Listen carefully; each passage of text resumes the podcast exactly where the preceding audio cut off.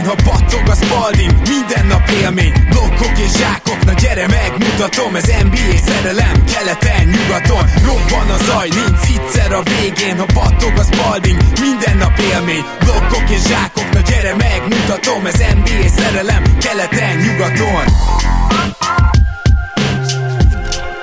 Éj jó! Szép jó napot kívánunk mindenkinek, ez itt a Rap City keleten-nyugaton podcast, a mikrofonok mögött Zukály Zoltán és Rédai Gábor. Szia Zoli! Szia Gábor, sziasztok, örülök, hogy itt lehetek. Mára úgy beharangozgattuk, hogy egy overreaction-t csinálunk, de ez igazából várhat egy hetet, mert hogy egy hét múlva legalább lesz két-három, vagy legalább egy-kettő friss meccs, amiről tudunk az adott csapatok kapcsán beszélni. Viszont cserébe szeretnénk egy kicsit foglalkozni ezzel a rengeteg trade ami itt a csere határidő közelettével egyre inkább szájnak kap az NBA-n belül, hiszen azért is különösen érdekes ez, mert az év elején mindenki nagyon csöndes trade deadline-t várt, de azért csak mégis van pár csapat, amelyik elég aktívnak látszik, aztán néha van olyan, hogy rengeteg plegyka van, és alig történik valami, és olyanra is volt már például az ellentétére, ugye, talán 2017-ben, már nem emlékszem pontosan, amikor mindenki csöndest várt, és aztán hirtelen teljesen felrobbantunk februárban.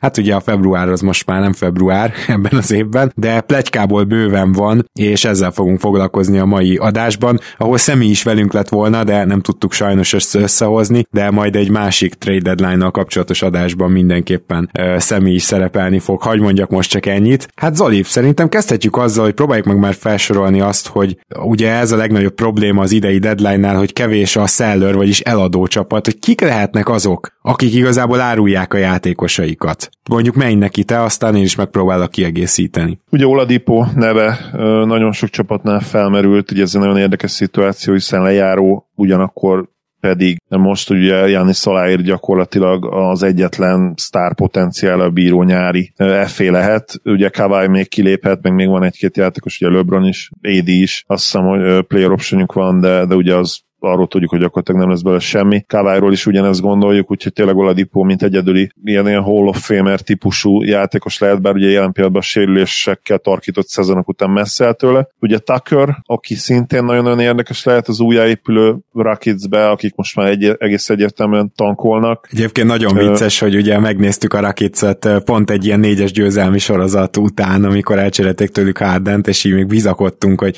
még a végén ez a csapat a play versenybe lehet. Azóta 13 meccset vesztettek, tehát így nagyon, nagyon hamar eldőlt az, hogy ennek a csapatnak tényleg érdemes innentől az eladó kategóriába kerülnie. Igen, én ugyanis, hogy főleg te gondolkodtál el azon Igen, igazán, igaz. hogy, hogy a Volla felálló Rakic mennyire lehet jó, ami egyébként nem feltétlenül volt elvetett gondolat. És ugye Nance nagy kedvencünk, illetve Gergő barátunk legnagyobb kedvence talán LeBron után, Larry Nance Jr., akit hát tényleg a fél ligával összeboronálták, és szerintem borzasztóan jó pick-up lehetne egy contendernek, egy, egy bajnoki címlesélyes gárdának. Ugye van a Cavs két játékosa, ugye André Drummond, illetve Kevin Love, akik hát hatalmas szerződéssel rendelkeznek, és ugye K. Love esetében ez több éves, tehát az nyilvánvalóan még, még inkább nehezíti a helyzetet. Horfordról természetesen, mint veterán játékosról újjáépülő csapatban beszélünk, ugye Maszkáról, illetve George Hillről is természetesen mind a hárman eladóak, ugye. Igen, és ezzel már a harmadik csapatnál járunk egyébként, ugye a Houston, Cleveland és az Oklahoma City, a harmadik, amit így megneveztünk. Igen, és ugye hát eléggé közös pont az, hogy, hogy nem feltétlenül akarnak ugye nyerni. Igen.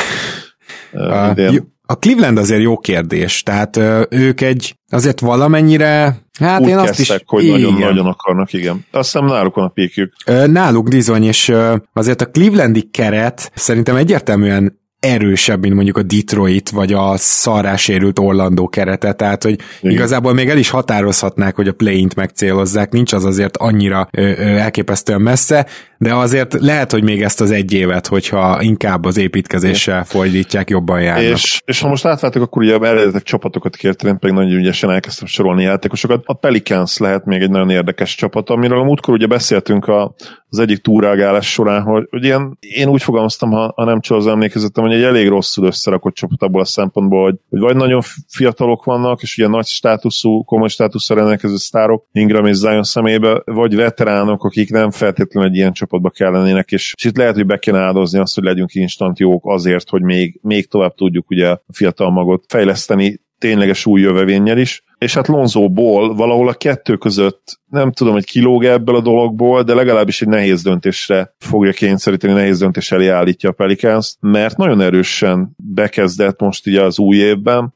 főleg a februárt nagyon-nagyon megtolta, és, és hát nem tudom, hogy, hogy mik, mik a céljaik vele. Ugye restricted free agent, ami, ami azért nyilvánvalóan megnehezíti egyszer, és meg is könnyíti a dolgokat. Nem tudom, hogy Lonzo Ballban gondolkodnak el, mint az ő majdani nagy hármasuk egyik tagja. Igen, ez egy érdekes lesz. erős kérdés, már csak azért is, mert ugye mégiscsak rengeteg, hát olyan restricted free agent van, aki már nem lesz az, hiszen meghosszabbították. Abból az egész klasszból, ami ugye most gyakorlatilag a 2016-os vagy 7-es draftról beszélünk, de, de Lonzo Ballnak az osztályából úgymond sokan kaptak hosszabbítást, és John Collins és Lonzo Ball nem, és nem is véletlen, hogy ennek a két játékosnak a neve felmerült a csereplegykák között. Most a legújabb az, hogy a Pelicans már nem árulja bolt, de hát aztán ki tudja, hogy milyen ajánlat jön be. Viszont azért egy ilyen fiatal játékos még akkor is, ha meg kell fizetni a nyáron, az tuti, hogy nagyon sokat kérnének érte, tehát nem gondolom, még hogyha esetleg próbálják is felsrófolni az árát csak ezzel, hogy, hogy ó, még se áruljuk. Nem gondolom, hogy könnyű lesz őt elvinni, és az, abban se vagyok biztos, hogy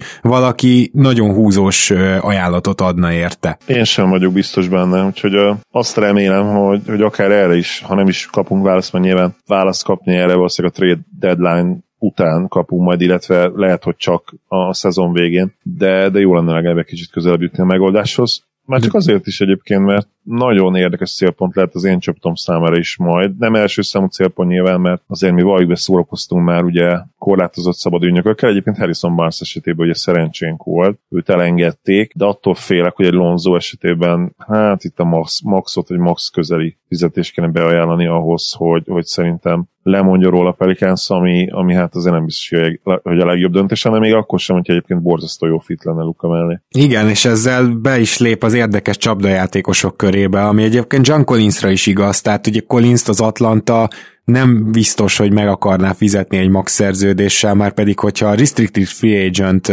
piacra, tehát a korlátozott szabadügynök piacra ő kikerül, akkor John Collinsnak hogy biztos, hogy valaki be fog ajánlani egy maxot, vagy ahhoz nagyon közelít. Tehát akkor az Atlanta végül is azt kockáztatja, hogy hogy elengedi, úgy, hogy nem kap érte semmit. És nyilván ez önmagában egy logikus állítás, amiért felmerült az ő neve, de a másik probléma az az, hogy most Clint Capella gyakorlatilag egy személyben meghatározza az Atlanta védekezését. Amikor Capella pályán van, akkor jól védekeznek, amikor nincs, akkor, akkor szörnyen.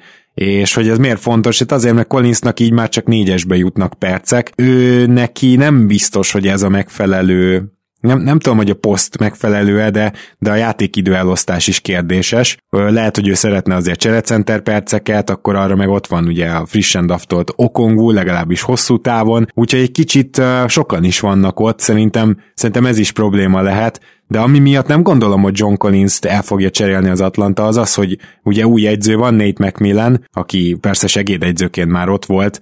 Biztos vagyok benne, hogy az első az lesz, hogy jó, akkor próbáljuk meg, nézzük meg. John Collinsnak kicsit visszaestek egyébként a számai tavalyhoz képest ugye Capella mellett, de hát például Cam Reddish is nemrég derült róla ki, vagy azt plegykálják, hogy nagyon nem szerette Lloyd Pierce, és hogy az ő nyomása is kellett ahhoz, hogy például ellen, el, az egyzőt elküldjék, vagy legalábbis ő is nyomta a gombot, hogy úgy fogalmazzak. Nyilván meg akarják őt is nézni, hogy na akkor ő majd milyen lesz Nate McMillannel. Úgyhogy most lehet, hogy lesz egy ilyen felmérési időszak az Atlantánál, és ezért nem nagyon fognak mozogni szerintem. Illetve annak ellenére, hogy, hogy a Hawksnál azért bőven van hát trade chip is, akit be lehetne dobni. Tényleg nagyon sok érdekes dolgot csinálhatnának, de nem biztos, hogy a piac, illetve nem biztos, hogy a saját csapatuk evolúció, evolúció most azon a ponton van, hogy hogy érdemes lenne. Rajta kell majd tartanunk a szemünket nyilván a Bogdanovics szerződésen is idővel.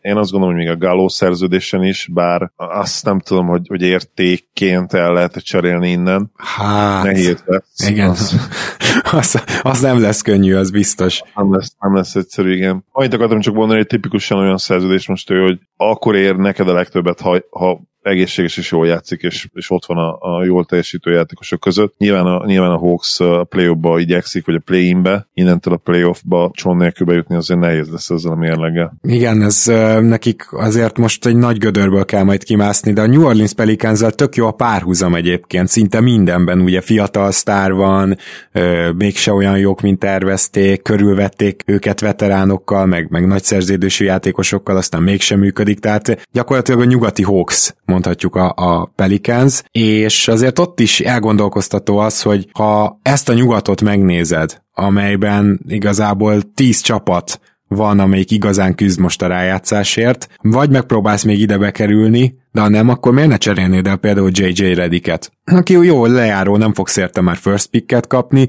az idei ö, dobóformájával meg pláne nem, biztos vagyok benne, hogy egy-két második köröst kapsz érte. A Lonzo Bolt nem is cseréled el, de én abszolút megutaztatnám a piacon akár Steven Adams-t, akár Nikola Mellit, aki egyébként idén mutat életjeleket. Szóval ezek a kérdések, mert hogy, és, és csak utána kell eldöntened azt, hogy Lonzo volt és Josh Hartot megtartod-e. Mellesleg mondom, hogy nem kicsit lesz drága az a csapat, amelyikben mondjuk Josh Hart kap egy évi 15 milliót, Lonzo meg egy évi 25 milliót. Igen, és borzasztó nehéz döntés ez. Tehát nyilván vannak Pelicans fanok, akik nem is gondolkodnának rajta, mert erre a, a fiatal magra úgy tekintenek, mint, mint a jövőbeni sikerek zálogára gyakorlatilag, de valóságban ez sokkal nehezebb és sokkal árnyaltabb a kép. Tehát nyilván főleg Hart és Lonzo Ball esetében, mert a zion amikor eljön majd az idő, ki kell maxolni, az nem kérdés, ugye plusz most már box score statisztikák szintjén legalábbis nagyon-nagyon jól teljesít, a, a piac értéke brutálisan jó, tehát rengeteg meszt ad el, nagyon-nagyon híres játékos már most ugye országszerte, de igazából talán már globálisan is. Lonzónál sokkal árnyaltabb a kép, mert ott, ott mérlegre, kell, mérlegre kell tenni mindent, és nem egyértelmű, hogy, hogy a mérleg melyik serpenyője kerül lejjebb. Uh-huh. És lehet, hogy tényleg ki, kivárásra kell játszaniuk, és megnézni esetleg azt is, hogy megkockáztatni, hogy milyen ajánlatot kap Lonzo, mert nem biztos, hogy olyan hatalmas ajánlatok fognak repkedni felé a nyáron, vagy ha nem nyár lesz, akkor ugye. Hmm. Hát igen, össze. Hát lehet, hogy még éppen nyár lesz, igen. Belecsúszunk, lehet már belecsúszunk az őszbe. Akkor meg indián nyárna. az jó, az indián nyáron, igen. Na most uh, egyébként ez nem volt annyira polkorrekt így usa beszélve, de most tényleg, tényleg felejtsük el.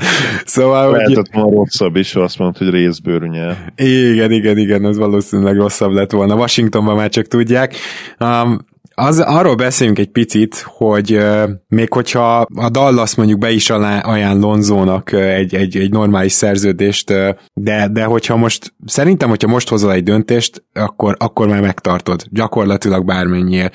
De hogy vajon milyen helyzetben van például a Detroit Jeremy Grant-tel? Mert itt viszont már, itt viszont már megvan a szerződés, és Jeremy Grant abszolút bejött, jobban játszik, nagyon jól játszik. Most, most mi a jobb a Detroitnak? Mert én úgy látom, csak azért kérdezem, mert úgy látom, hogy a minnesota talán nem lehet alul tankolni, de mindenki mást a Detroit nevetve alul tud majd tankolni, és uh, tulajdonképpen nagyon jó pozícióban vannak egy jó draft helyel, Jeremy grant együtt is. Kérdéses az, hogy Jeremy Grantet most lehet legnagyobb értékre váltani, vagy majd mondjuk másfél év múlva lehet legnagyobb értékre váltani. És talán egy kicsit hasonló a kérdés Plumlival is, akinek azért továbbra sem szeretjük a szerződését, de állítólag legit érdeklődés van, legitim érdeklődés van iránta is. Ez nagyon jó kérdés. Nyilván itt a, a nagyon-nagyon érdekes játékos, vagy számomra legalábbis sokkal érdekesebb játékos, az Jeremy Grant. Még úgy is, hogy, hogy abszolút értem, hogy Plumlee mondjuk egy olyan szurkolnak, aki GM játékokat szokott játszani, nézzetek meg a Dodo Podcast GM játék kiírását, megint visszacsatolunk rá.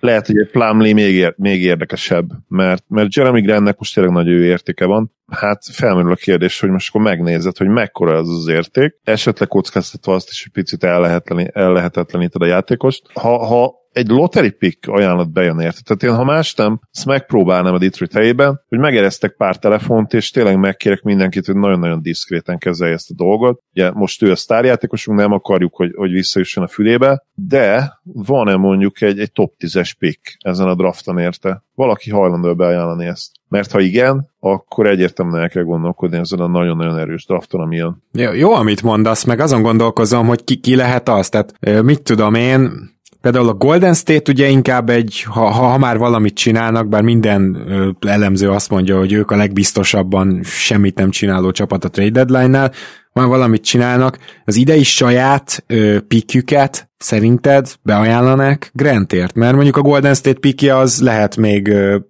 akár, mit tudom én, 14 is. Szerintem beajánlanák, viszont én a Pistons helyében azt keveselném. Uh-huh. Tehát akkor meg valahogy bele kell vennünk wiseman ami nyilván azért nehézkes már. Hát, az teljesen esélytelen persze.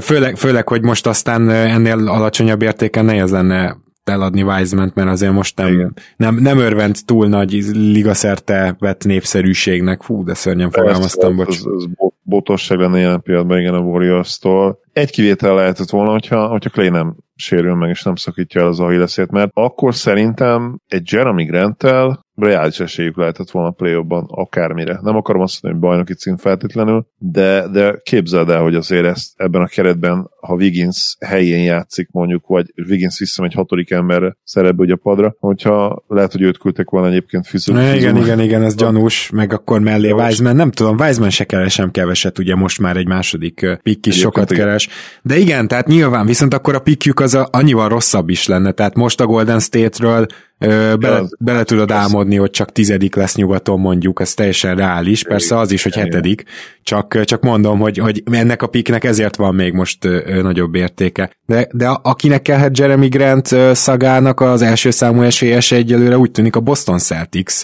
mert hogy nekik kiemelt célpontjuk is Jeremy Grant, és ezzel nem tudom egyértelműen összehozni, de azért mégiscsak el kell mondanunk, hogy állítólag Jeremy Grantért már kaptak nagyon komoly ajánlatokat Detroitban. Úgyhogy most a kérdés az, hogy a Boston helyében te Jeremy Grantet hoznád-e? Már csak azért is kérdezem ezt, mert ugye azért Jelenleg hármas, négyes poszton van a két sztárjuk, és oké, okay, értem, hogy Brown tud majd kettest játszani, meg hogy végül is azért egy újabb wing nem lehet rossz, meg Jeremy Grant akkor beképzeljük Gordon Hayward helyére, de talán Bostonban a magas ember pozíció kicsit égetőbb kérdés, nem? Hát, igen. Attól függ hogyha tudnának egy olyan free and D centert szerezni, aki borzasztó jól védi a pick and roll-t, és, és tényleg elite shooter, tehát mondjuk egy...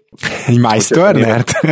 Mondjuk, mondjuk egy, egy nagyon jó triplával rendelkező Tice. Szerintem az már egy ilyen kategória, bár ő ugye inkább PF méret, de hát a mai ligában tudjuk, hogy tud játszani, akkor, akkor egyetértenék, hogy, hogy igen, akkor valószínűleg nagyobb, akkor valószínűleg több értelme van, hogy a center posztot cserélni, viszont ha nem elérhető ilyen játékos, nem tudjuk, hogy elérhető ilyen játékos, ugye voltak a Turner plegykák, de azt nem erősítették meg, ha jól tudom, ugye a Boston szempontjából, sőt, hát, Inkább, inkább azt erősítették meg, hogy Danny Ainge-nek nem kellett Miles Turner, és azon bukott leginkább az üzlet, hogy Miles Turnerhez nem talált harmadik csapatot, akinek elpasszolhatná az üzletben. Igen, de én úgy emlékszem, hogy ezt száfolták Boszt. Valamiért úgy emlékszem, hogy Ainge ezt abszolút száfolta, de lehet, hogy nem. Hogyha száfoltak, akkor nyilván azért árnyaltan kell beszélnünk erről a dologról, hogy mennyire nem akarta. Igen, igen, igen. De, de akkor beszéljünk Vucevicről Bostonba, mert ugye a másik nagy név, akivel összehozták a Celtics-et, az Nikola Vucevic, és Hát az Orlando már kerekperec kijelentette azt, hogy a fele királyságot plusz még a lány szüzességét is elkéri, hogy, hogy Nikola Vucevicet bárki elvigye tőlük. És teljesen értető az ő szempontjukból, viszont, viszont annyit meg nem ér Nikola Vucevic. Ugye mi nagyon-nagyon szeretjük, az előző adásban beszéltünk is róla, elemeztük a játékát. Egyszerűen ő nem ér egy ilyen tipikus Kevin Garnett 2007-es csomagot, mert az tényleg klasszikus szupersztárokért adják, és a klasszikus csomagot, ugye mi ez a klasszikus csomag? Egy-két nagyon-nagyon jó fiatal, akik ugye már bizonyítottak, sztár, lehetőleg legyen bennük sztárpotenciál, és nyilván alacsony a szerződésük, mivel hogy ugye újonc szerződésen vannak, és mellé egy filler, ugye egy töltelék, az lehet nagy fizetés is, de legyen nyilvánvalóan akkor lejáró, illetve még egy nagyon-nagyon erős pik, legalább egy nagyon erős pik. Ezt lehet nyilván kombinálni, illetve kicsit átvariálni, és sokkal inkább megnyomni a pikkeket, és akkor nem adok fiatal prospektet, de lényeg az, hogy ez az az úgynevezett hole, ugye H-A-U-L, ahogy kint mondani szokták, amit elvárnak sztárjátékosokért. Viszont Nick Vucevic nem sztárjátékos, ő egy nagyon erős all-sztárjátékos, akkor inkább fogalmazunk úgy, hogy nem szupersztár. Nem, így van, köszönöm. Az talán jobb, igen, mert jelenlegi, a jelenlegi ligában, a jelenlegi számaival azért sztárnak sztár egyetértek. De, de valóban nem szupersztár, és én egy ilyen csomagot szupersztárért adnék csak fel. Más kérdés, hogy a Celtics egyébként nem is nagyon tudna ilyen csomagot adni, mert ahhoz valószínűleg be kéne áldozni, vagy Térumot, vagy Brown-t, amit nyilvánvalóan nem fognak megtenni. Kemba nyilvánvalóan nem kell a Magicnek. Mi marad? Tehát Smart, az egy Smart érdekes trade chip lehetne, csak Smartot meg egyszerűen meg kell tartani a Celticsnek. Hát abszolút. Smartot meg kell tartani, hát itt ez a, érted, ki, ki mennyire tud beleszerelmesedni ebbe a Romeo Langford, vagy a mostani 3 ndp akinek nem tudom miért nem jut eszembe a neve, Naismith. Tehát gyakorlatilag Langford, Naismith, Grant Williams, Peyton Pritchard, ezek azért van, van köztük jó trade chip, abszolút, azt gondolom, de egyikből se nézzük ki, hogy megváltanák később a világot, és nyilván kell a sztárpotenciál egy ilyen cserébe a fiatalnál.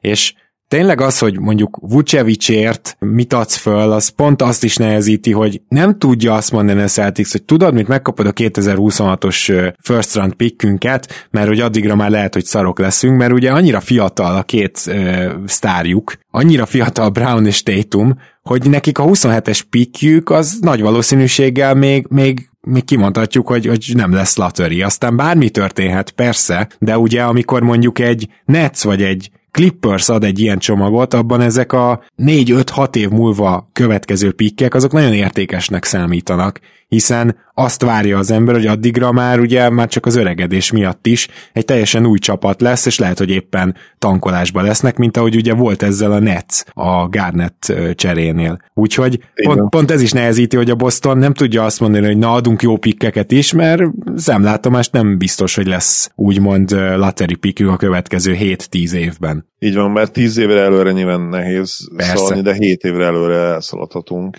mert akkor is még olyan 30 körül lesz ugye a, a Térum Brando, úgyhogy maximálisan egyetértek veled a Celtics jelen pillanatban nem tud kom- igazán kompetitív csomagot összerakni uh, sztárért. És akkor most nyilván ne beszéljünk szupersztárról, mi aztán végképp lehetetlen, de, de jelen pillanatban ugye nem is nagyon van elérhető szupersztár. Most már ugye Harden, Harden csere után uh, ezt kimondhatjuk, hogy jelen pillanatban nincsen elérhető szupersztár a ligában. Beszéljünk még erről a trade exceptionről is azért a Celticsnél, mert ez is egy tök faramúci helyzet, amit nem tudom, hogy a, akár a hallgatók, akár bárki mennyire tudatosított magában, hogy ugye Gordon Haywarddal van egy ilyen 29 vagy mennyi milliós trade exceptionjük, most nem is néztem meg pontosan, de, de el, el is mondom, hogy mi a lényeg. Az a lényeg, hogy a, mivel az egy sign and trade üzlet volt, ezért a Celtics hard cap lett. Ez azt jelenti, hogy a, van az az úgynevezett apron nevű dolog, ami körülbelül 5-6 millióval a luxusadó fölött feletti határ. És amikor nem vagy még luxusadón belül, de, de valahogy belekerülsz a luxusadóba, akkor azt nem lépheted át.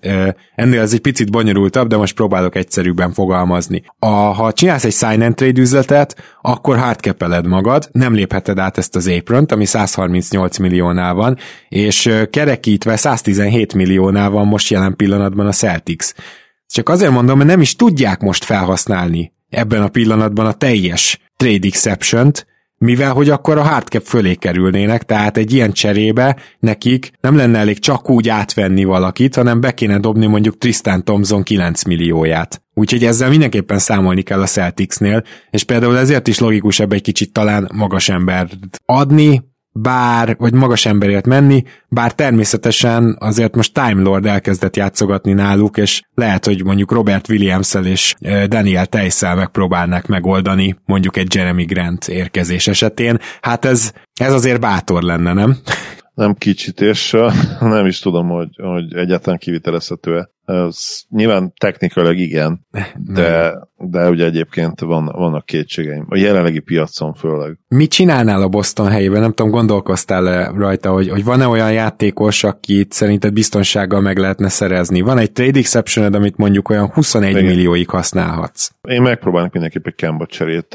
Én értem, hogy nem fogok ideális ellenértéket kapni, sőt, ha egyáltalán ellenértéket kapok, tehát lehet, hogy még nekem kell küldeni egy első pikket, de, de én megpróbálnám kimaxolni az idei esélyeiket, illetve, illetve elengedni a Kemba szerződést, ami egy, ami egy elhibázott szerződés, hogy ki kell mondani. Szerintem a legjobb Kemba sem jó fit a Celticsbe, arról nem beszélve akkor már ugye, hogy, hogy a jelenlegi az, az mennyire jó fit, vagy nem jó fit. Időnként lehoz egy-egy meccset a, a heroikus dobásaival, a clutch dobásaival, mert egyébként azért viszonylag clutch játékos, de, de utána 5-6 meccsre megint olyan teljesítmény nyújt, ami egyszerűen nem, nem előre mutató a Celtic szempontjából. Nekik már azért nyitva az a window, tehát a, ezt nem lehet vitatni, hogy nyitva, nyitva az az ablak. Ugye tavaly viszonylag közel jártak a, a döntőhöz, milyen viszonylag relatíve, tehát konferencia döntőben voltak, ott azért elég simán kikaptak ugye a hittől, de a, a, ha jól emlékszem, hat meccsen, ugye? Így van. Viszont, viszont elég szorosak is voltak, azt hiszem a mérkőzések, ha legalábbis a nagy többségük valahogy így remlik nyilván már újra kéne nézni a pár arcot. Persze, tehát a Bostonnak azért nyilván, hogy most, most contenderként kell gondolkoznia, ezt mondod, és, és, és ebben, ebben egyet is értek, de ugyanakkor én egyet értenék azzal, hogy megpróbálni elpasszolni Kembát, de szerintem nincs olyan csapat, aki most jelenleg emellett a sérülés mellett, ami ugye állandóan, folyamatosan Igen. zaklatja, bármit is adna érte. Az a, az a probléma, hogy most kiket lehet elhozni bazin egy szerződését, tehát most egy Kevin Lavier mi a francért cserélnél? Ja, vagy, vagy egy John vagy, Waller. Vagy egy, vagy, egy Dram, vagy egy vagy egy John Waller, igen. Tehát, hogy nincsen egyszerűen olyan játékos a piacon, akinek mondjuk lenne még három éve, és már nem érinthetetlen, de egy új rendszerbe, a Celtics rendszerbe borzasztó jó lehetne, mondjuk ha lenne egy, két, egy, egy évvel ezelőtti Millsap, és mondjuk lenne még egy két éves szerződése 20 plusz millióval. Na például egy ilyen játékos simán be lehetne cserélni Kembát meg lehetne próbálni, de, de ilyen sincs jelen pillanatban. Beszéljünk még annyiban a Pistonsról, hogy ugye ők végül is kivásár, vagy megállapodtak a kivásárlásról Griffinnél, aki azóta már ki is kötött a Brooklyn Netsnél, és sokan, sokan vannak azon a véleményen, én magam is, és te is a fórumban leírtad, hogy ugye Blake Griffin valahogy megint csak egy újabb sztár ott, aki már nem, aki ráadásul már nem sztár, és nem, nem tudjuk mibe tud segíteni, hogy járjuk meg körbe ezt a történetet, hogy Blake Griffin, amit idén láttunk tőle az alapján, miben tud segíteni a Netsnek, mert azért azt sem mondjuk, hogy semmiben. Tehát nekem az a fixa ideám, hogy az ő passzoló készsége, illetve az ő fejlődött tripladobása azért egyértelműen segíthet magas poszton. De az már egy teljesen másik kérdés, hogy olyan shooting van ebben a csapatban alapból, hogyha mondjuk DeAndre Jordan helyett Blake Griffin játszik, akkor ez nem, nem vagyok benne biztos, hogy jelentős segítség lesz, sem passzolásban egyébként, mert most uh, a, a labda úgyse nagyon lesz nála, sem pedig uh, tripladobásban. Értem én, hogy egy újabb tripladobó is még nehezebb védekezni, csak uh, már így is eldobálják a labdákat, és már így is rengeteg ájzóval is dolgoznak, ugye, illetve Harden osztogat. Szóval én, én nem érzem azt, hogy támadásban annyira megtolná a szekeret, cserében, védekezésben, az idei, és egyébként a tavalyi játék alapján is még DeAndre Jordannél is gyengébb. Úgyhogy azért én jogosnak érzem ezeket az aggodalmakat. Te hogy vagy vele? Igen, igen, e- egyetértek én is, tehát uh, amit a pályán mutatott, az, az nehéz olyan színben feltüntetni, ami, ami megint csak ezt a szót használom, előremutató lehet a playoffot illetően. És azért most már eltelt egy kis idő, és, nem, nem úgy néz ki, hogy, hogy ez működni fog hosszú távon, vagy legalábbis nem, nem fog olyan szintre kerülni, hogy, hogy megint csak elhessegesse az átépítésről, a, a cserékről, cserékkel kapcsolatos gondolatainkat, mert, mert ebbe bele kéne nyúlni mindenféleképpen. Hát ebben egyetértek teljesen. Az a kérdés még, ami szintén felmerült, ilyen nagyon harcos kiskakasok kezdték el az egy egyik beszélgetésben az NBA csoportban védeni azt, hogy hát majd Blake Griffin mekkora lesz, meglátjátok, hogy ott az volt az érvelés, hogy hát nem volt motivációja Detroitban, és ezért játszott rosszul, de majd most lesz motiváció, és rohadt jó lesz, hogy, hogy hiszel-e ebben? Csak azért kérdezem, nem. igen. Azért nem láttunk mind a ketten Detroitban igen. Blake Griffint, nem? Ez is mondom, még nem is az, nem is az idei nem is az idei szezonra gondolok elsősorban, nem már ugye a, az előző éveket. Tehát nekem már a két évvel ezelőtti Blake sem tetszett, aki még a számokat tudta hozni, de az is már egy egyértelműen fizikailag uh, sokkal alacsonyabb szinten lévő játékos volt a saját legjobbjához képest. Tehát itt gyakorlatilag és... az All-NBA team utáni Griffinről beszélünk, akkor mondhatjuk így. így. van, a, Hát szerintem egyszerűen fogalmazhatunk, ugye volt az All-Star All-NBA szezonja 18-19-ben, és utána jött gyakorlatilag a visszaesés, szerintem ott már közösen volt az All-Starhoz, ebben a bizonyos Covid áztatta 19-20-as évben. Igen, a, nekem már abban a szezonban se tetszett, pedig akkor még zsákolt, de most már ugye tudjuk, hogy, hogy gyakorlatilag 19 vége óta nem zsákolt, valami ilyesmit olvastam. Valami nagyon durva egy éve, igen. Ugye nyilván a tavalyi szezonban összesen 18 meccsen lépett pályára, az idejében mérkőzésben, eddig 20 mérkőzésen lépett pályára, a triplája is kezd elmenni, úgyhogy... Teljes, idei szezon teljesen elment a triplája, és ez azért aggasztó, mert, mert hát ha azt gondoltuk, hogy valamire lehet még használni, az ugye az pont a floor spacing, hiszen ilyen 31-35 százalékos triplázó volt az, a, az elmúlt években. Tehát nagyon szépen megtanult ő triplázni egy szintig, úgymond az atletikus csúcsán túl lévő évek alatt, de hát ebből nem látunk semmit eddig idén, és, és egyébként ez is az a szomorú, hogy ez is összefüggésben lehet a fizikumával, mert ugye az ő, tudjátok, hogy az ő dobása nagyon-nagyon lapos, és ahhoz tényleg nagyon ott kell lenni lábbal, törzsizomzatta mindenne, hogy, hogy ez a nagyon lapos dobás be, betaláljon, mert itt sokkal kisebb a hiba határ. Ugye minél nagyobb az íve a dobásnak, nyilván egy bizonyos pontig, annál, annál nagyobb a hiba határ lehetősége, annál nagyobb a, tehát annál kevésbé kell feltétlenül pontosan célozni, ugye ami a, a gyűrűnek a karimáját illeti, nem kell pontosan a közepébe menjen, mert, mert be tud szépen pattanni a, a gyűrűről, viszont az ő kifejezetten lapos dobásainál tényleg nagyon fontos, hogy ott legyen lábbal, különben egyszerűen nem fognak bemenni ezek a, ezek a dobások. Beszéljünk egy kicsit akkor a Sacramento Kingsről, amelyiknél hát felmerült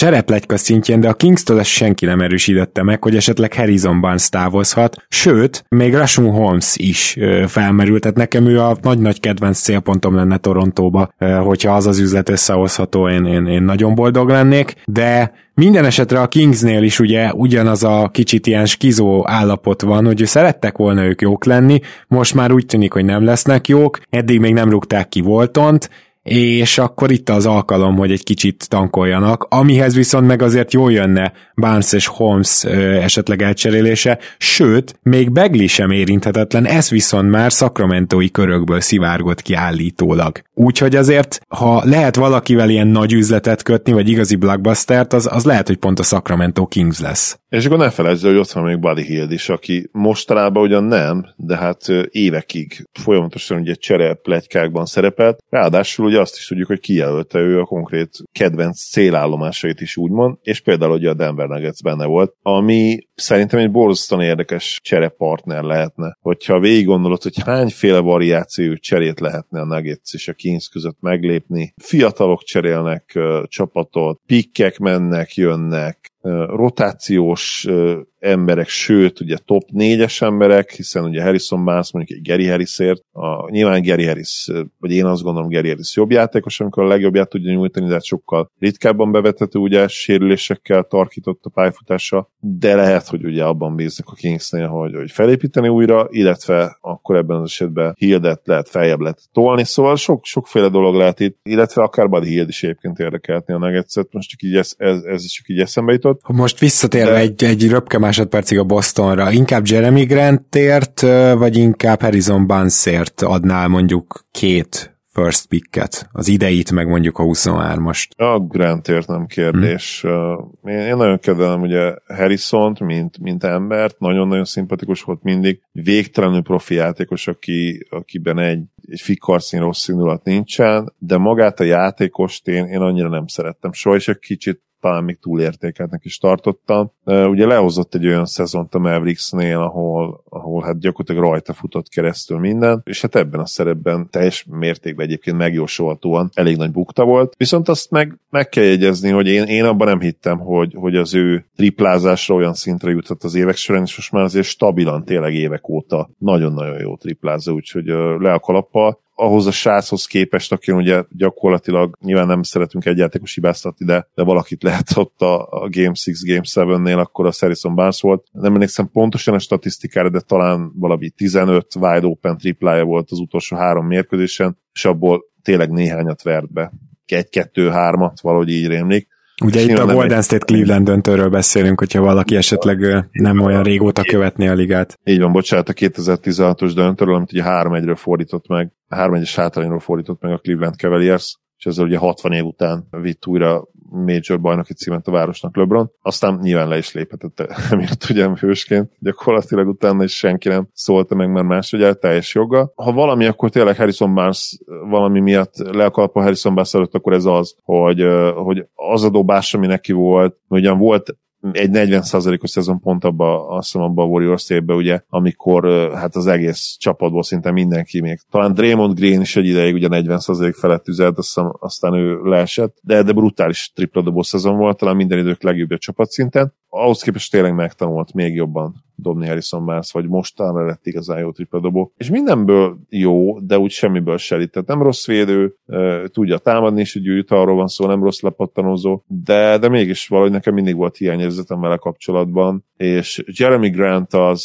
az igazság, hogy, hogy, hogy potenciálban szerintem mindenképpen felett áll. Hm? Na, csak azért is kérdeztem, mert ez is ugye érdekes, hogy a Kings Barnes-t miért adná föl, hogyha csak közepes ajánlatot kap. Tehát akarnak-e annyira tankolni? De Beglivel is úgy vagyok, hogy ez most egyelőre egy rosszkor eladott Begli lenne. Nyilván ebben a szezonban egy picit azért már a szörnyű-szörnyű kezdés után megvillantott azért abból, amit látni szeretnénk tőle, de azt is gyorsan tegyük hozzá, hogy ez még bőven nem jár ott, hogy igazán felkaphassuk a fejünket, de hogy akkor most kell eladni vajon Beglit? Nem, főleg úgy, hogy most itt van egy ingyen félszezon, amíg gyakorlatilag kirakhatod a kirakatba, és lehet, hogy mondjuk sokkal szebb statisztikákat fog produkálni, hogyha mondjuk Rashun Holmes-t elcseréled, csak hogy mondjak egy példát, és, és Beglit centerbe is játszatod, és hogyha tényleg meg akarsz tőle szabadulni, akkor sokkal magasabb árat kaphatsz érte, ez meggyőződésem nyáron. Úgyhogy én ezt nem látom reálisnak most. Nem, nem akarom megismételni, amit mondtál, te, szerintem teljesen egyértelműen igazad, illetve igazunk van. Pontosan ez a helyzet.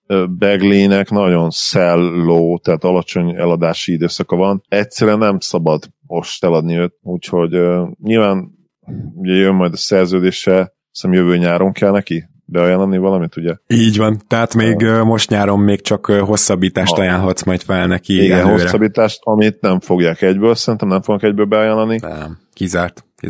Viszont, viszont amit mondtál, az is abszolút megállja a helyét. Tehát ne, egyszerűen nem szabad most, most ma, Marvin Beglit elcserélni, mert sokkal nagyobb lesz ennél még véletlenül az értéke, illetve hát sokkal alacsonyabb nem lehet, most legyünk őszinték. Tehát most biztos, hogy benne nem lenne csapat, aki adna érte például most, a, most jövő draftról egy top 10-es picket, vagy top, top 8 az biztos. Ja, kizárt teljesen. Abszolút.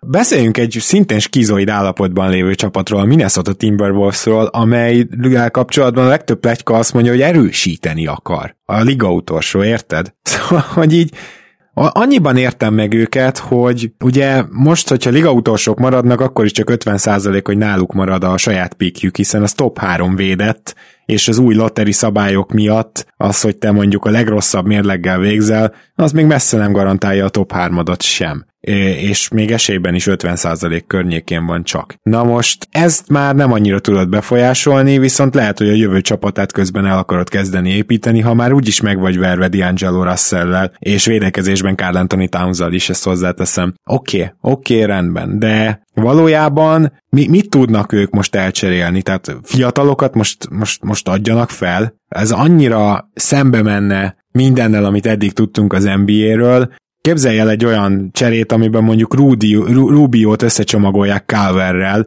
és cserében, mit tudom én, valahogy elérkezik Kevin Love. Hogy e- ezt, ezt így tudnád értelmezni? Hát nagyon nehezen. Azért, azért ez zúzós Illetve, lenne. Igen, hát értelmezni nem, de, de értékelni humor szempontjából valószínűleg igen. Tehát egy jó, jót röhögnénk rajta. Hát főleg azért, mert azt se tudjuk pontosan, hogy Kevin Love még jelentette bárkinek erősítés, de most ne is a példámon, ami nem biztos, hogy a legjobb ragadjunk le. A Minnesota Timberwolves, hogyha teljes tankba akarna fordulni, akkor nem nagyon van más feladata, mint hogy tartsa egybe ezt a keretet, nem?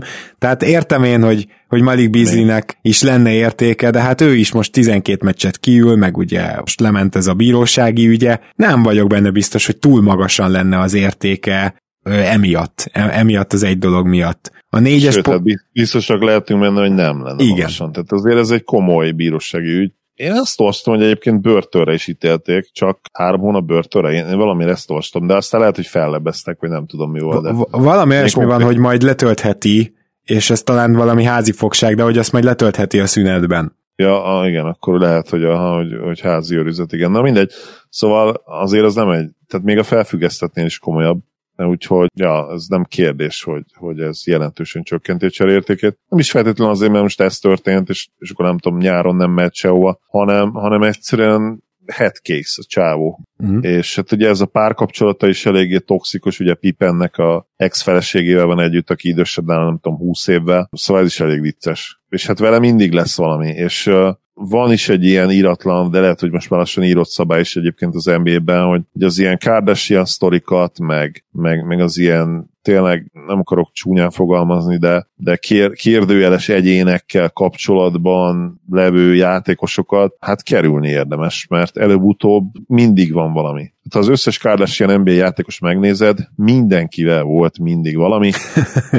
idők, idők kérdése volt. Tehát az a szerencsére Ben Simonsnak tényleg, hogy már nem jár együtt a, azt hiszem a, a, a Kardashian lánya, mert, mert előbb-utóbb itt is lett volna valami. Tehát tényleg csak idők kérdése. Ezek, ezek időzített bombák ezek a szituációk. És most nem is feltétlenül az emberekre gondolok, hanem, hanem maga a szituációja, hogy előbb-utóbb kijön belőle valami, ami, ne, ami nem jó számodra, hogyha NBA GM vagy. Plusz teljesen a nyilvánosság előtt zajlik a magánéleted onnantól, ami valószínűleg megint nem sokat segít, mert ez már így is eléggé terhelt az NBA játékosokra nézve ez a bizonyos magánélet. Egy csapatot tudok, ja igen, még a minnesota annyit, hogy én nem mozognék a helyükben sehova, szépen letankolnék a legaljára, és megpróbálnám a, rábízni magam szerencsé istennőre. Felesleges valóban, ahogy mondtad, legyen meg ugye a top 4, nyilván legyen meg a top 1, az a legjobb, és lehet draftolom két Cunningham-et, aztán akkor szépen el lehet cserélni akár Carl Anthony Towns-t is.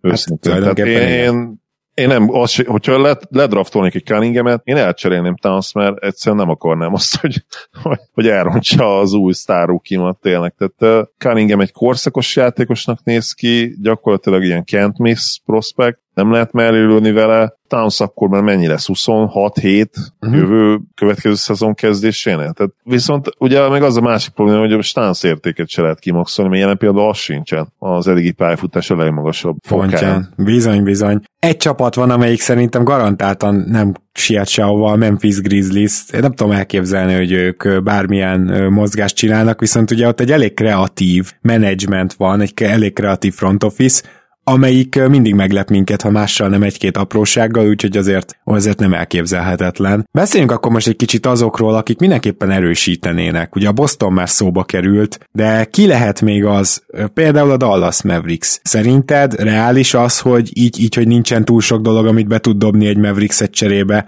ha csak nem adott be mondjuk Jalen brunson -t. Szóval reális az, hogy a Mavericks most a csere határidőnél azt mondja, hogy már pedig mi most rámegyünk valakire? Reálisnak reális, tehát van rá mit tudom én, 20% esély. Mindenképp azt mondom, hogy reális, hiszen amióta ugye Luka be, bejött a képbe, azóta gyakorlatilag winnál módban vagyunk. Lehet, hogy egyébként hallottam ilyen kritikát, amivel részben egyetértek, hogy túl korán. Lehet, hogy túl korán léptünk be a winnál módba, és nem biztos, hogy, hogy a képítsere nyilván utólag okos az ember volt a legjobb megoldás. Én valószínűleg, hogyha visszapörgetnénk az időt, ugyanúgy csinálnám, mert, mert tudod, hogy a, a max potenciál, a nagyon erős max potenciál bíró játékosokat akarom a csapatommal látni, illetve amikor kockázatot hozom, mert valljuk be azért valahol minden csere kockázatos, akkor mindenképp az ilyen típusú játékosok miatt kockáztas. Uh-huh. Szóval én lehet, hogy újra csinálom, ennek ellenére is, hogy ugye eddig azért nem feltétlenül volt teljes siker, bár ugye a play ba bejutottunk x év után, ami azért nem volt rossz, de összességében azért jó lett volna még egy, még egy magas pik Luka mellé ugye a második évben, ami már ugye nem jött össze, mert akkor már ugye play jutottunk. Az első évben meg ugye nem tudtuk kimaxolni, mert hát oda kellett adni sajnos ugye az Atlanta Hawksnak. Azt a, azt a piket, nem volt annyira erős draft, és mint ugye utólag tudjuk már, azért nem feltétlenül, nem feltétlenül robbantottak bankot ők sem, mert ha ez a, a Cam Reddish pick, ugye? A tizedik. Ez a Cam Reddish, igen, pontosan, tehát a Cam Reddish pick volt, úgyhogy Reddish egyelőre azért nem tűnik egy nagy eresztésnek, maradjunk annyiban, de persze más is lehetett volna draftolni azzal. Nem akarom hosszúra fogni, mert a lényeg itt az is a kulcs, amit meg kell említenünk, hogy, hogy nekünk azért lehet egy rohadi cap space a nyáron, és ez még kevésbé teszi azért valószínűvé, hogy most mi nagyon ugráljunk. Otto Porter kivásárlás plegykák nagyon érdekesek lehetnek, ugye Mája Gyuri barátunk berakta a linket tegnap este, teljes döbbenetemre, én nem nagyon nagyon értem, hogy egy Otto Porter szintű játékos mi a francér vásárolnának ki, amikor ráadásul idén is azért játszott, és egy playoffra törő, vagy ha nem is annyira törő, de oda vánszorgó csapatban játszik ugye a Busznál. Más kérdés, hogy azt mondják, hogy a színfalak mögül olyan hangok jönnek, hogy egyszerűen ba- baj és bajos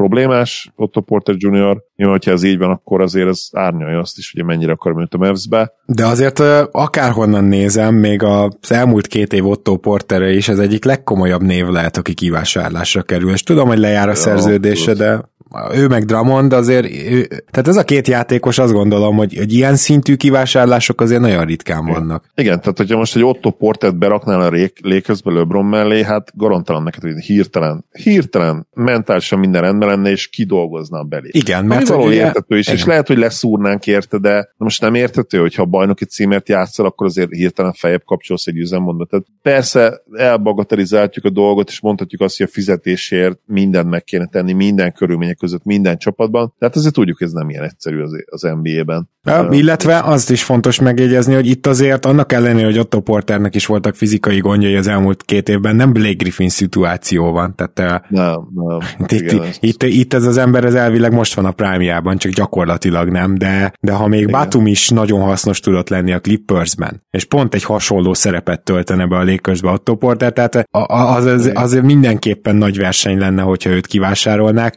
de Éppen hát, ezért nem is gondolom, hogy ez megtörténik. Igen. Igen, ugye a Warriors is érdeklődik állítólag, de hát a Warriors kiért nem érdek, kiíránt nem érdeklődik jelen pillanatban. Hát ha kivásárolják, akkor ő mindenkinek kell, aki egyetem play juthat Abszolút. szerintem. Abszolút így van, én is így látom. Jó, akkor viszont nézzük meg például a Kyle Lowry szituációt, mert arról még nem tudtunk úgy beszélni, mert a Toronto Raptors ezzel eladó lenne, ami, ami nagyon furcsa. Most annak ellenére mondom, hogy most lecsúszott a Raptors itt a sérülések miatt a nyolcadik helyre, de azért hogyha most kéne megtippelned, akkor, akkor velem tartasz abban a nagy-nagy homerségben, hogy a Raptorsnak minden meg esélye meg lesz idén a negyedik helyre. Nem azt mondom, hogy tuti, csak hogy erre reális esélye van Jó, teljesen. Tehát szerintem ki lehet jelenteni, mennyi három mérkőzése vagytok, három veressége, vagy négy veressége van kevesebb, mint a negyedik helyzetnek, szóval simán. Kettő. Annyi, hogy kettő. Kettő a pláne. Úgyhogy uh, persze, hát ez nem, nem is hómerség, ez egyszerű tény. Ráadásul ugye úgy, hogy a Covid is szivatott benneteket, Persze, simán, simán lehet esére. Na csak azért mondom ezt, mert innen viszont megértem, hogy ez egy átmeneti év, és azt is, hogy a Raptors azért nem tartozik az igazi contenderek közé, még ha nagyon összekapja magát, akkor sem. Azt hiszem, hogy keletről is egyértelműen a Philadelphia, Brooklyn, Milwaukee, és talán még a Boston is, sőt a most feltámadó, elképesztően kinéző Miami is lehet, hogy mind esélyesebb a Raptorsnál. Azért ebben már nem vagyok biztos, hogy, hogy mindenki esélyesebb a Raptorsnál, de, de nem, nem contender. Igen, négy csapat biztosan esélyesebb, abban egyetért. Igen, na most oké, okay, rendben, akkor nem contender, de egyáltalán nem arról van szó, hogy a Raptors hogy is mondjam csak, egy, egy, egy tank szezon alatt van, vagy ha például Kyle Lowry-t elengedni a Raptors, akkor, akkor garantáltan le tudna csúszni. Még, még ez se igaz. Szóval olyan nehéz helyzet ez, hogy oké, okay, Lowry-ból, ha most még ki lehet valamit hozni, és nyilván mivel egy franchise legenda, ikon, ezért ha ő is azt mondja, akkor persze csináljuk, oké. Okay. Ami keringett, a csomag, ami hát állítólag az asztalon volt, vagy van, az a következő, hármas csere, Drummond érkezne Torontóba, a Clevelandbe menne a Filinek a tölteléke gyakorlatilag, ugye ez alapvetően Scott és Danny Green, és Tyler Maxi és még a Fili egyik first round pickje érkezne Torontóba szintén. Tyrese Maxi, bocsánat. De Maxi egy first round pick és Drummond lejárója. Ezért adnád el Laurit, aki szintén ugye lejár. Mert szerintem ez nem egy olyan vészes csomag. Nem vészes csomag, de olyan, olyan felemás érzéseim vannak, tehát uh, nyilván Drummond miatt elsősorban, de nem nagyon értem, hogy Drummond minek, ha nincsen Lowry. Hát Még igazából már... szerintem csak azért, mert a Toronto nem akarja átvenni Danny Green-t meg Scottot. Tudod mi a vicc, az, hogyha ha maradna Lowry, és mondjuk cserélnétek, akkor ugyanezt kérdezném, hogy akkor meg azért minek, mert itt van már, mégis ne rontsuk már el az utolsó esélyt. igen, igen, igen. Nyilván Dramondal van alapvetően problémám, és nem, nem magával azzal, hogy, hogy oda kerülne. Hát nincsen, nem állítom azt, hogy a fiatal sztárok azok repkednek ebben a cserében, de nyilván persze, tehát egy 35 éves, 35 most a betöltött, vagy 30. 35, igen. 35 éves Kyle Lowry-ról beszélünk, aki lejáró, tehát nyilván az is csodákat nem váratunk el. Na igen. Bár bármennyire is jó még mindig, amikor a pályán van. Igen, szerintem ebből végül nem lesz semmi. Egyébként állítólag a Clippers meg a Lakers is érdeklődik Larry iránt, amit elhiszek, mert szóval Larry az a játékos, aki mondjuk a Filit instant bajnok esélyessé tenné, a Lakers meg a Clippers meg akár kiemelné, nem? Simán, nem kérdés. Tehát ha ő egészséges, akkor upgrade, még, még a ide nem rosszul játszott Schröderhez képest is, hogy hihetetlen. Hát a Clippersről meg ne is beszéljünk. Tehát a, a Clippersbe egy Lowry, abba a Clippersbe, amiről ugye azt beszéltük, hogy pont ez hiányzik a... Gyakorlatilag ő tökéletes, mintha receptre felírnak neki, felírnak nekik, hogy ki kéne a csapatba. De megjegyzem, uh, hogy szerintem a Philly-nél is ez a helyzet, mert azért, hogyha Ben Simmons az egyetlen irányítod a playoffba, akkor nem biztos, hogy jó vagy. De a Sixersnél még, még érvelsz mellett, hogy, hogy oké, okay, kiveszhet Simons kezéből a labdát, ami tudjuk, hogy a playoffban egyébként nem egy rossz dolog feltétlenül, de, de ott, ott nagyon jó oda is Lauri nyilván, meg egy nagyon tökös move a Sixers-től tényleg olyan vinna csere lenne, hogy, hogy, hogy ihaj. De a Clippersbe oda, oda ne, semmiben nem tudok belekötni. Ah. Tehát ott nincs olyan játékos se, akit negatívan befessen, ott mindenkit felhúzna gyakorlatilag Kyle Lowry. Igen, igen, igen, igen, ez abszolút így van.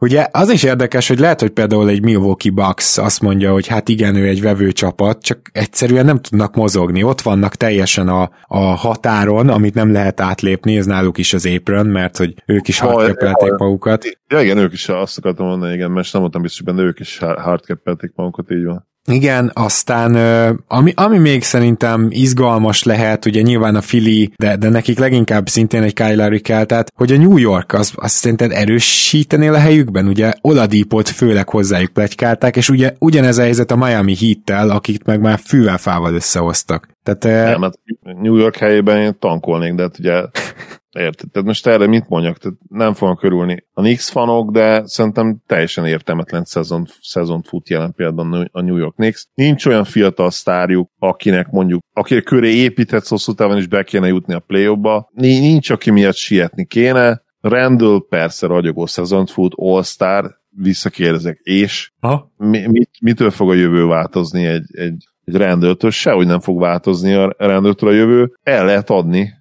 jó értékért majd remélhetőleg. Hát azt is most kéne amúgy, csak így hozzátenném. Kéne, igen, lejáró, ugye? Akkor már.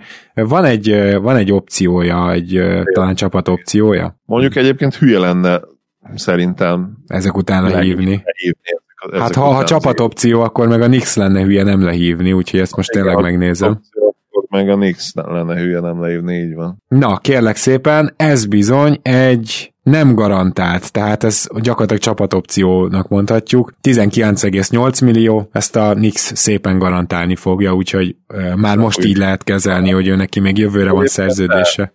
Ezt elszúrt a rendel, most már kijelenthetjük egyébként, ah. hogy ezt aláírta. Persze nyilván ő is számított arra, hogy ennyire jól fog játszani. Ne, nem hiszem én se, igen. tényleg durva.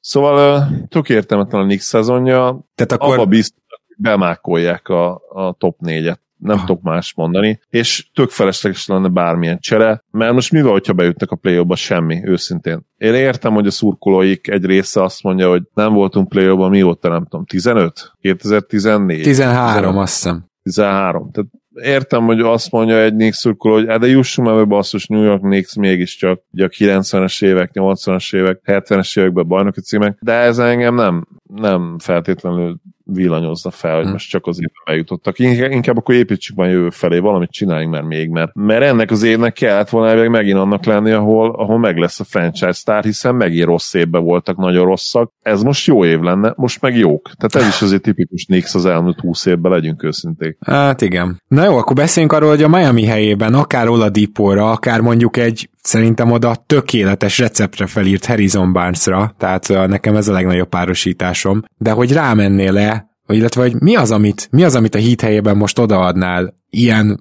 elvileg erősítést jelentő játékosokért. Egyébként én nem vagyok róla meggyőzve, Oladipóval próbálkoznék ott. Tehát... Na, Nant és Picket. Uh-huh. Másnap. Igen. Ez lenne a csomagom mindenkiért kb. Nyilván Tehát, be kell dobnod vagy Iguldalát, vagy Olinyiket, és mellé Májász Lenádot, hogy kijöjjön.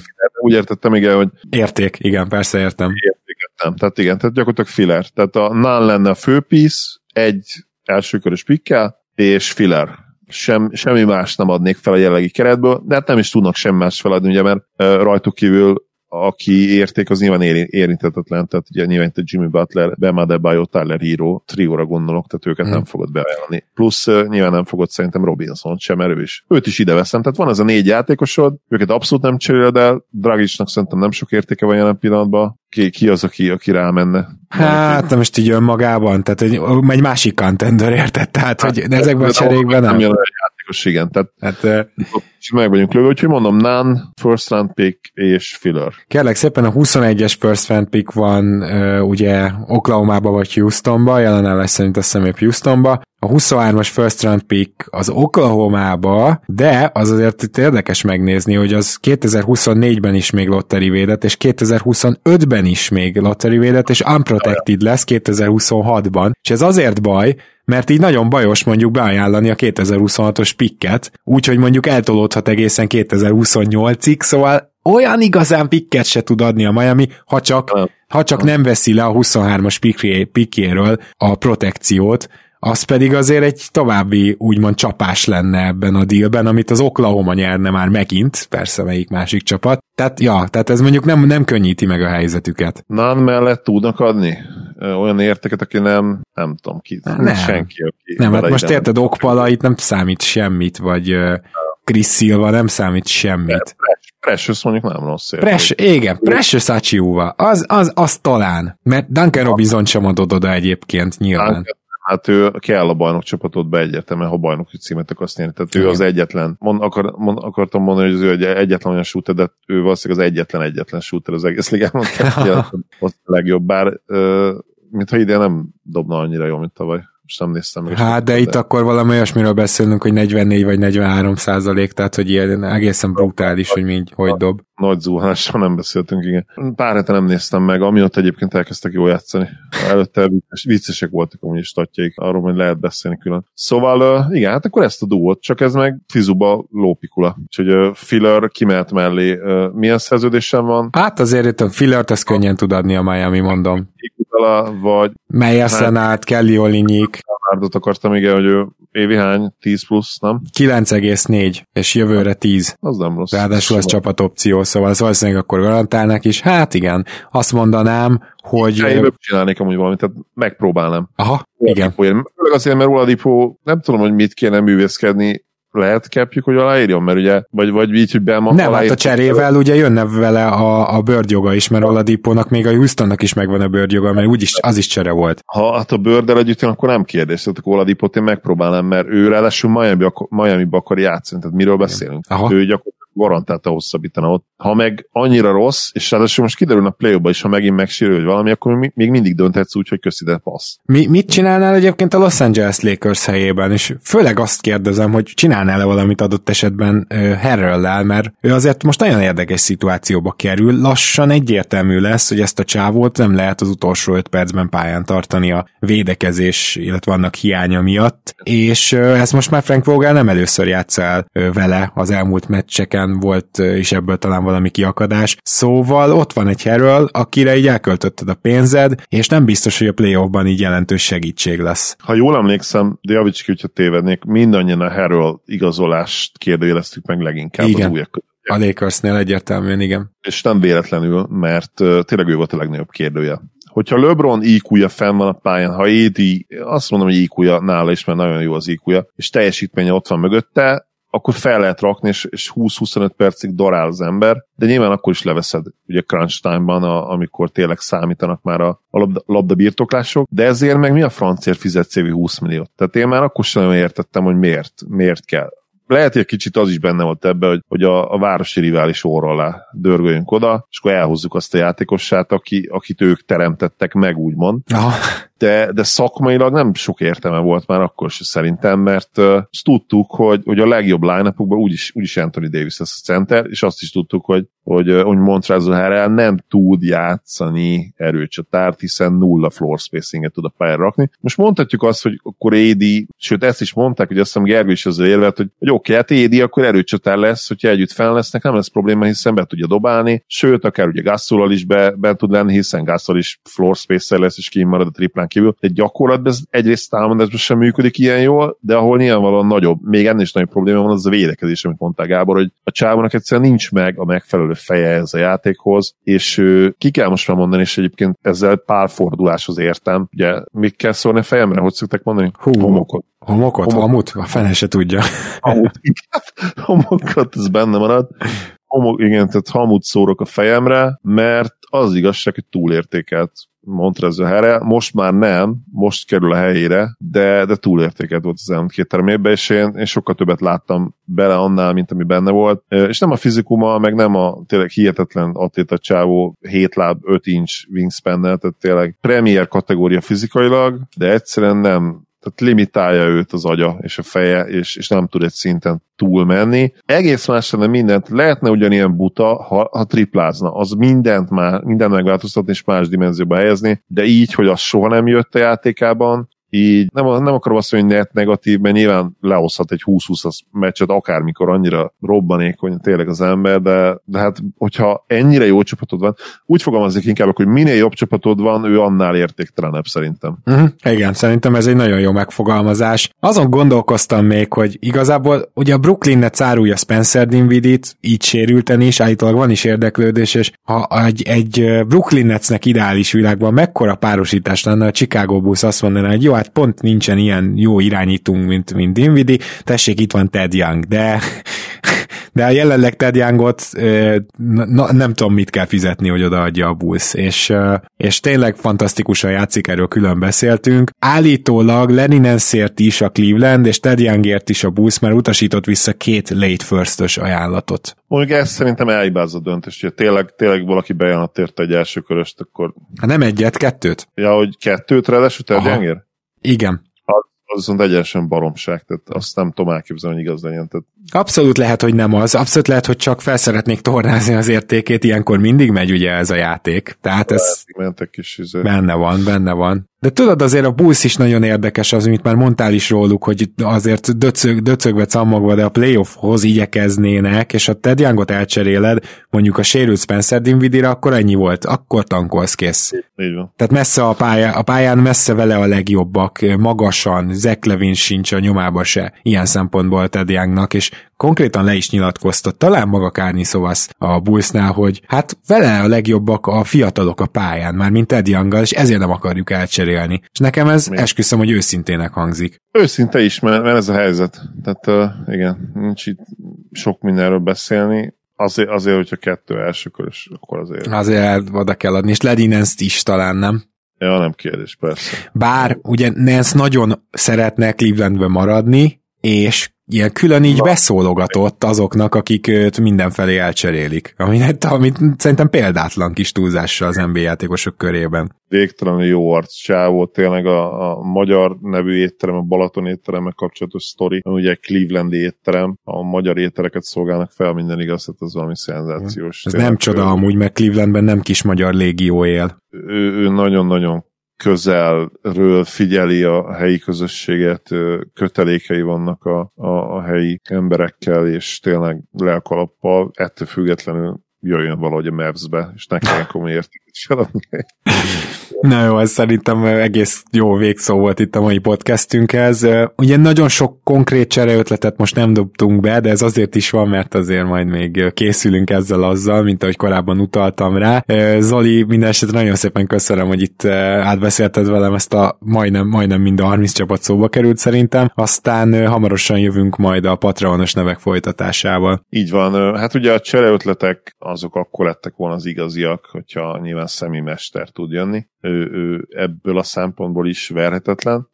Reméljük, hogy azért be tudjuk pótolni, illetve hát lesz egy konkrét, most már el, nem tudom, lelőhettem-e a poént, vagy majd kivágott, de nyilván az idei deadline-ra is készülünk valamivel. Ennyit uh, minden esetre elmondhatunk, az biztos, igen. Nyilván nem lesz minden idők deadline-ja, ezt már azért tudjuk már most előre, de, de nem biztos, hogy teljesen halott, döglött, döglött ló lesz, lehet, hogy fel fog még kelni ez. Uh-huh. Egyébként, ha fekszik egy ló, akkor ez nem feltétlenül döglött, tehát van egy ilyen téfit, hogy a, a döglött, egy fekvő ló az biztosan döglött, szoktak a lovak oldalukon fekve is aludni, illetve pihenni, úgyhogy ha láttok egyet, akkor nem feltétlenül kell pánikolni egyből. Ezért annyira megérte a podcastet végighallgatni szerintem, mert ezt én se tudtam, úgyhogy, úgyhogy köszönjük szépen, Zoli!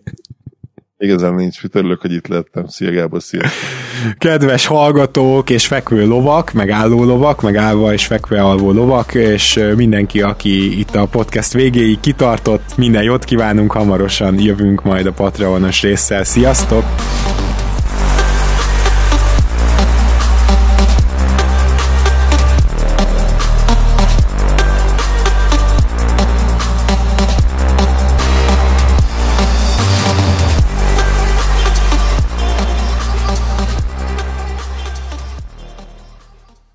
Ha más podcastekre is kíváncsi vagy, hallgassd meg a Béton műsor ajánlóját.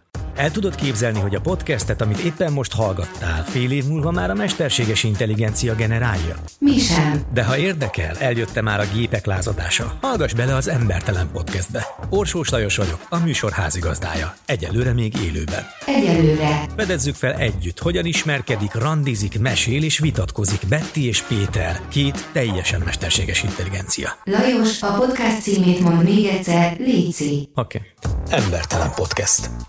Ez a műsor a Béton közösség tagja.